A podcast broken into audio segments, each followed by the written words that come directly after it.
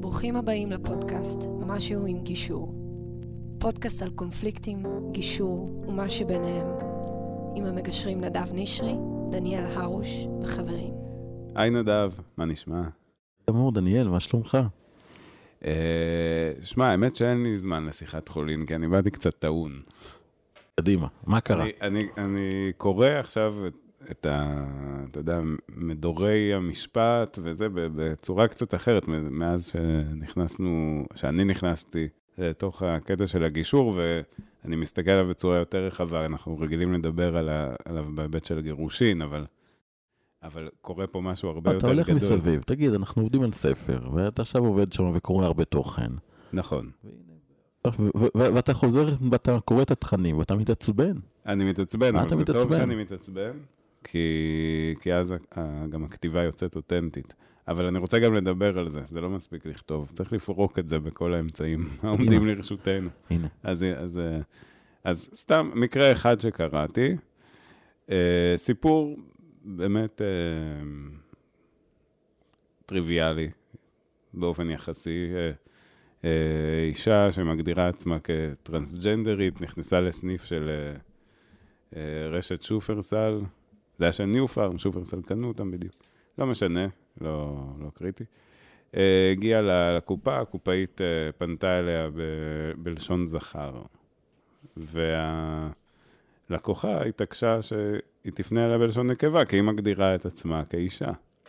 והקופאית התעקשה להמשיך לפנות אליה, ועוד אמרה, מה, מה העניין? מה, מה את uh, מתעקשת? כאילו, כזה.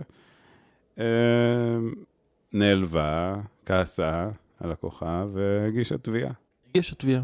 כן, זה נשמע סיפור מאוד רגיל. אה, מישהו פגע בי, אני מגיש תביעה. כן. למה אתה- אז למה אתה מתרגז?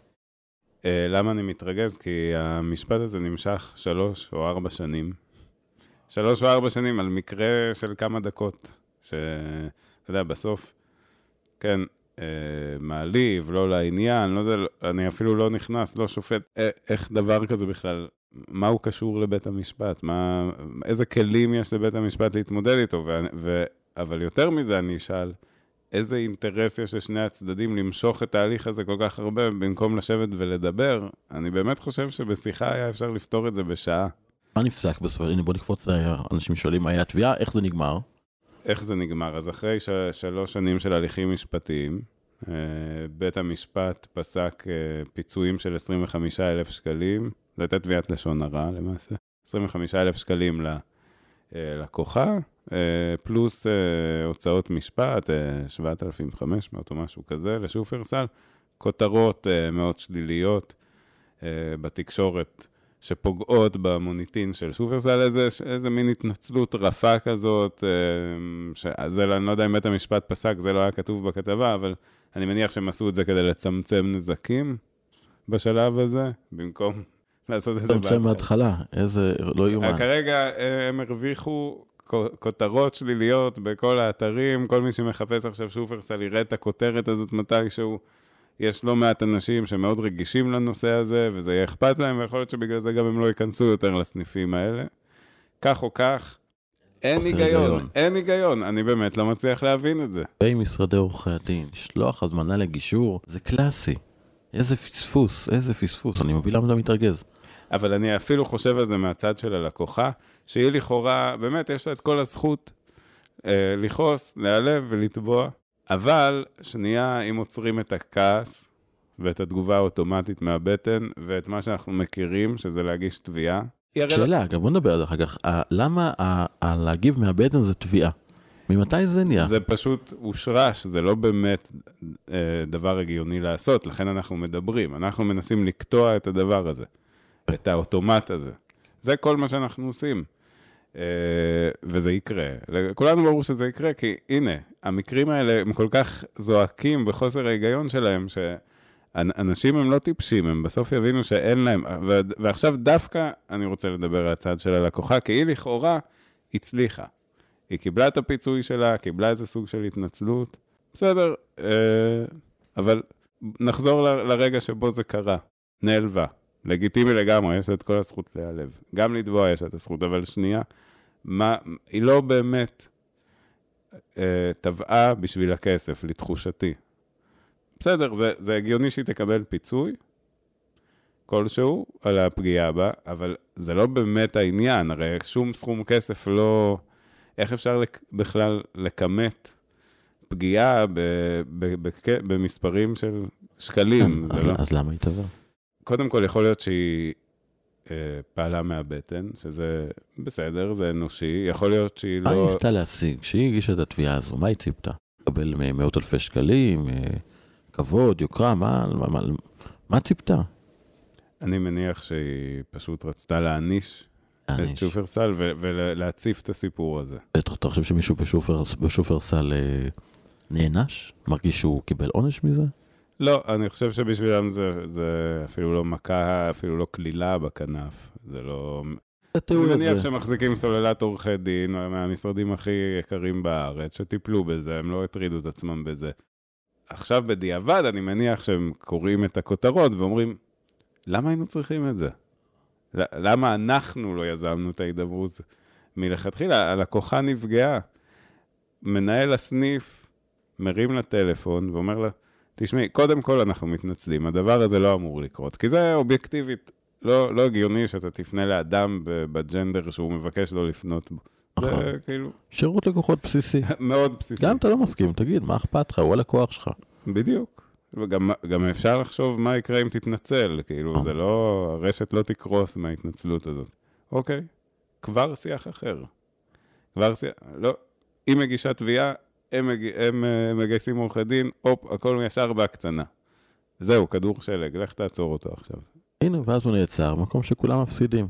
כן, מי, מה, בוא, נ... בוא נניח רגע שהיה אופציה אחרת. נניח והייתה הלקוחה פונה להנהלה, אני מניח שהיא פנתה להנהלה לפני שהיא הגישה תביעה.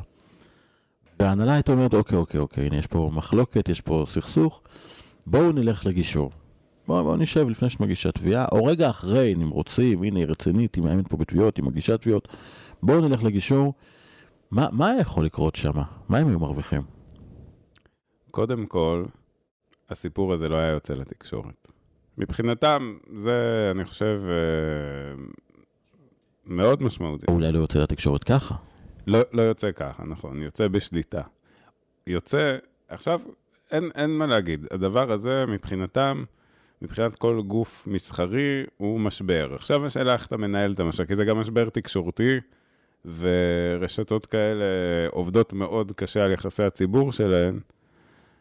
הן גם צריכות לעבוד מאוד קשה כדי שלא יהיו יחסי ציבור שליליים. פה זה, זה היה מקרה קלאסי שהיה אפשר לזהות מראש שזה מה שהולך לקרות. אז תעצרו שנייה, למה אוטומט? תרימו אליה טלפון, שבו בחדר גישור, אולי אין לכם את היכולת הרגשית להתנצל מיד, אתם צריכים רגע לשבת ולהבין מה הצד השני רוצה, ואולי שיהיה עוד בן אדם בחדר שישאל את השאלות הנכונות. תחת הליך חסוי. תחת גם- הליך- גם התנצלתם וזה חסוי, זה בסדר. נכון. ואז מה היו מרוויחים? אני בדמיון שלי חשבתי שילכו, שהיא תעשה הרצאות לכל העובדים, בדיוק. שיעורים, שכל כך הרבה דברים נשמע, שיכלו להרוויח מהדבר הזה ביחסי ציבור טובים. בדיוק. עכשיו, אני, אה, מכיוון שבעברי נושא את ה... גם את החלק הזה של יחסי ציבור ודוברות, אז אני יכול לומר שבדברים האלה, אם אתה לא מנהל את זה נכון, אתה, אתה תיקלע לאיזושהי מערבולת שלא תדע איך לצאת ממנה, אבל לפעמים יש משברים, לא מכל משבר, אבל יש משברים כאלה שאתה יכול פתאום למנף ליחסי ציבור חיוביים. אוקיי, האירוע קרה, אי אפשר להחזיר את הגלגל אחורה. קרה, מתנצלים. עכשיו בואו נראה איך אנחנו מטביעים ברשת יותר סובלנות כלפי אה, טרנסג'נדרים, איך אנחנו מעלים את המודעות. אה, אז לא כולם אה, מודעים לזה באותה רמה, והקופאית ומנהל הסניף, יכול להיות שהם לא, אתה יודע, לא... אין מילים, אני מבין למה התעצבנת. טוב, פרקנו קצת, אני מקווה שמי שמאזין לנו אה, ידע אה, לאבא. אה, אל תגיש תביעה ישר, נסה להרים טלפון, לך למגשר, הרבה יותר קל. ובכלל עם הסעד החדש, עם התקנות החדשות, גם ככה זה הולך לקרות. אז אולי פשוט נקדים תרופה למכה. תודה, דניאל. זהו, כבר סיימנו. נראה לי פרק אה, קצר, אבל אתה יודע שאנחנו הולכים לעשות עכשיו עוד אחד. כן, כן, כי, כי נסיים אני, אותו. יש לי עוד דברים לפרוק, אז, אז זהו, בוא אז- נסיים פרק ו... כזה. ונגיד, חלף לפרק זמן, ו... אני נכון. אשמור אבל על ה... יאללה, תשמור על ה... התחושה. אז תודה שהאזנתם, ולהתראות בפרק הבא, שבו נראה דניאל גם כן יהיה מאוד אה, עצבני.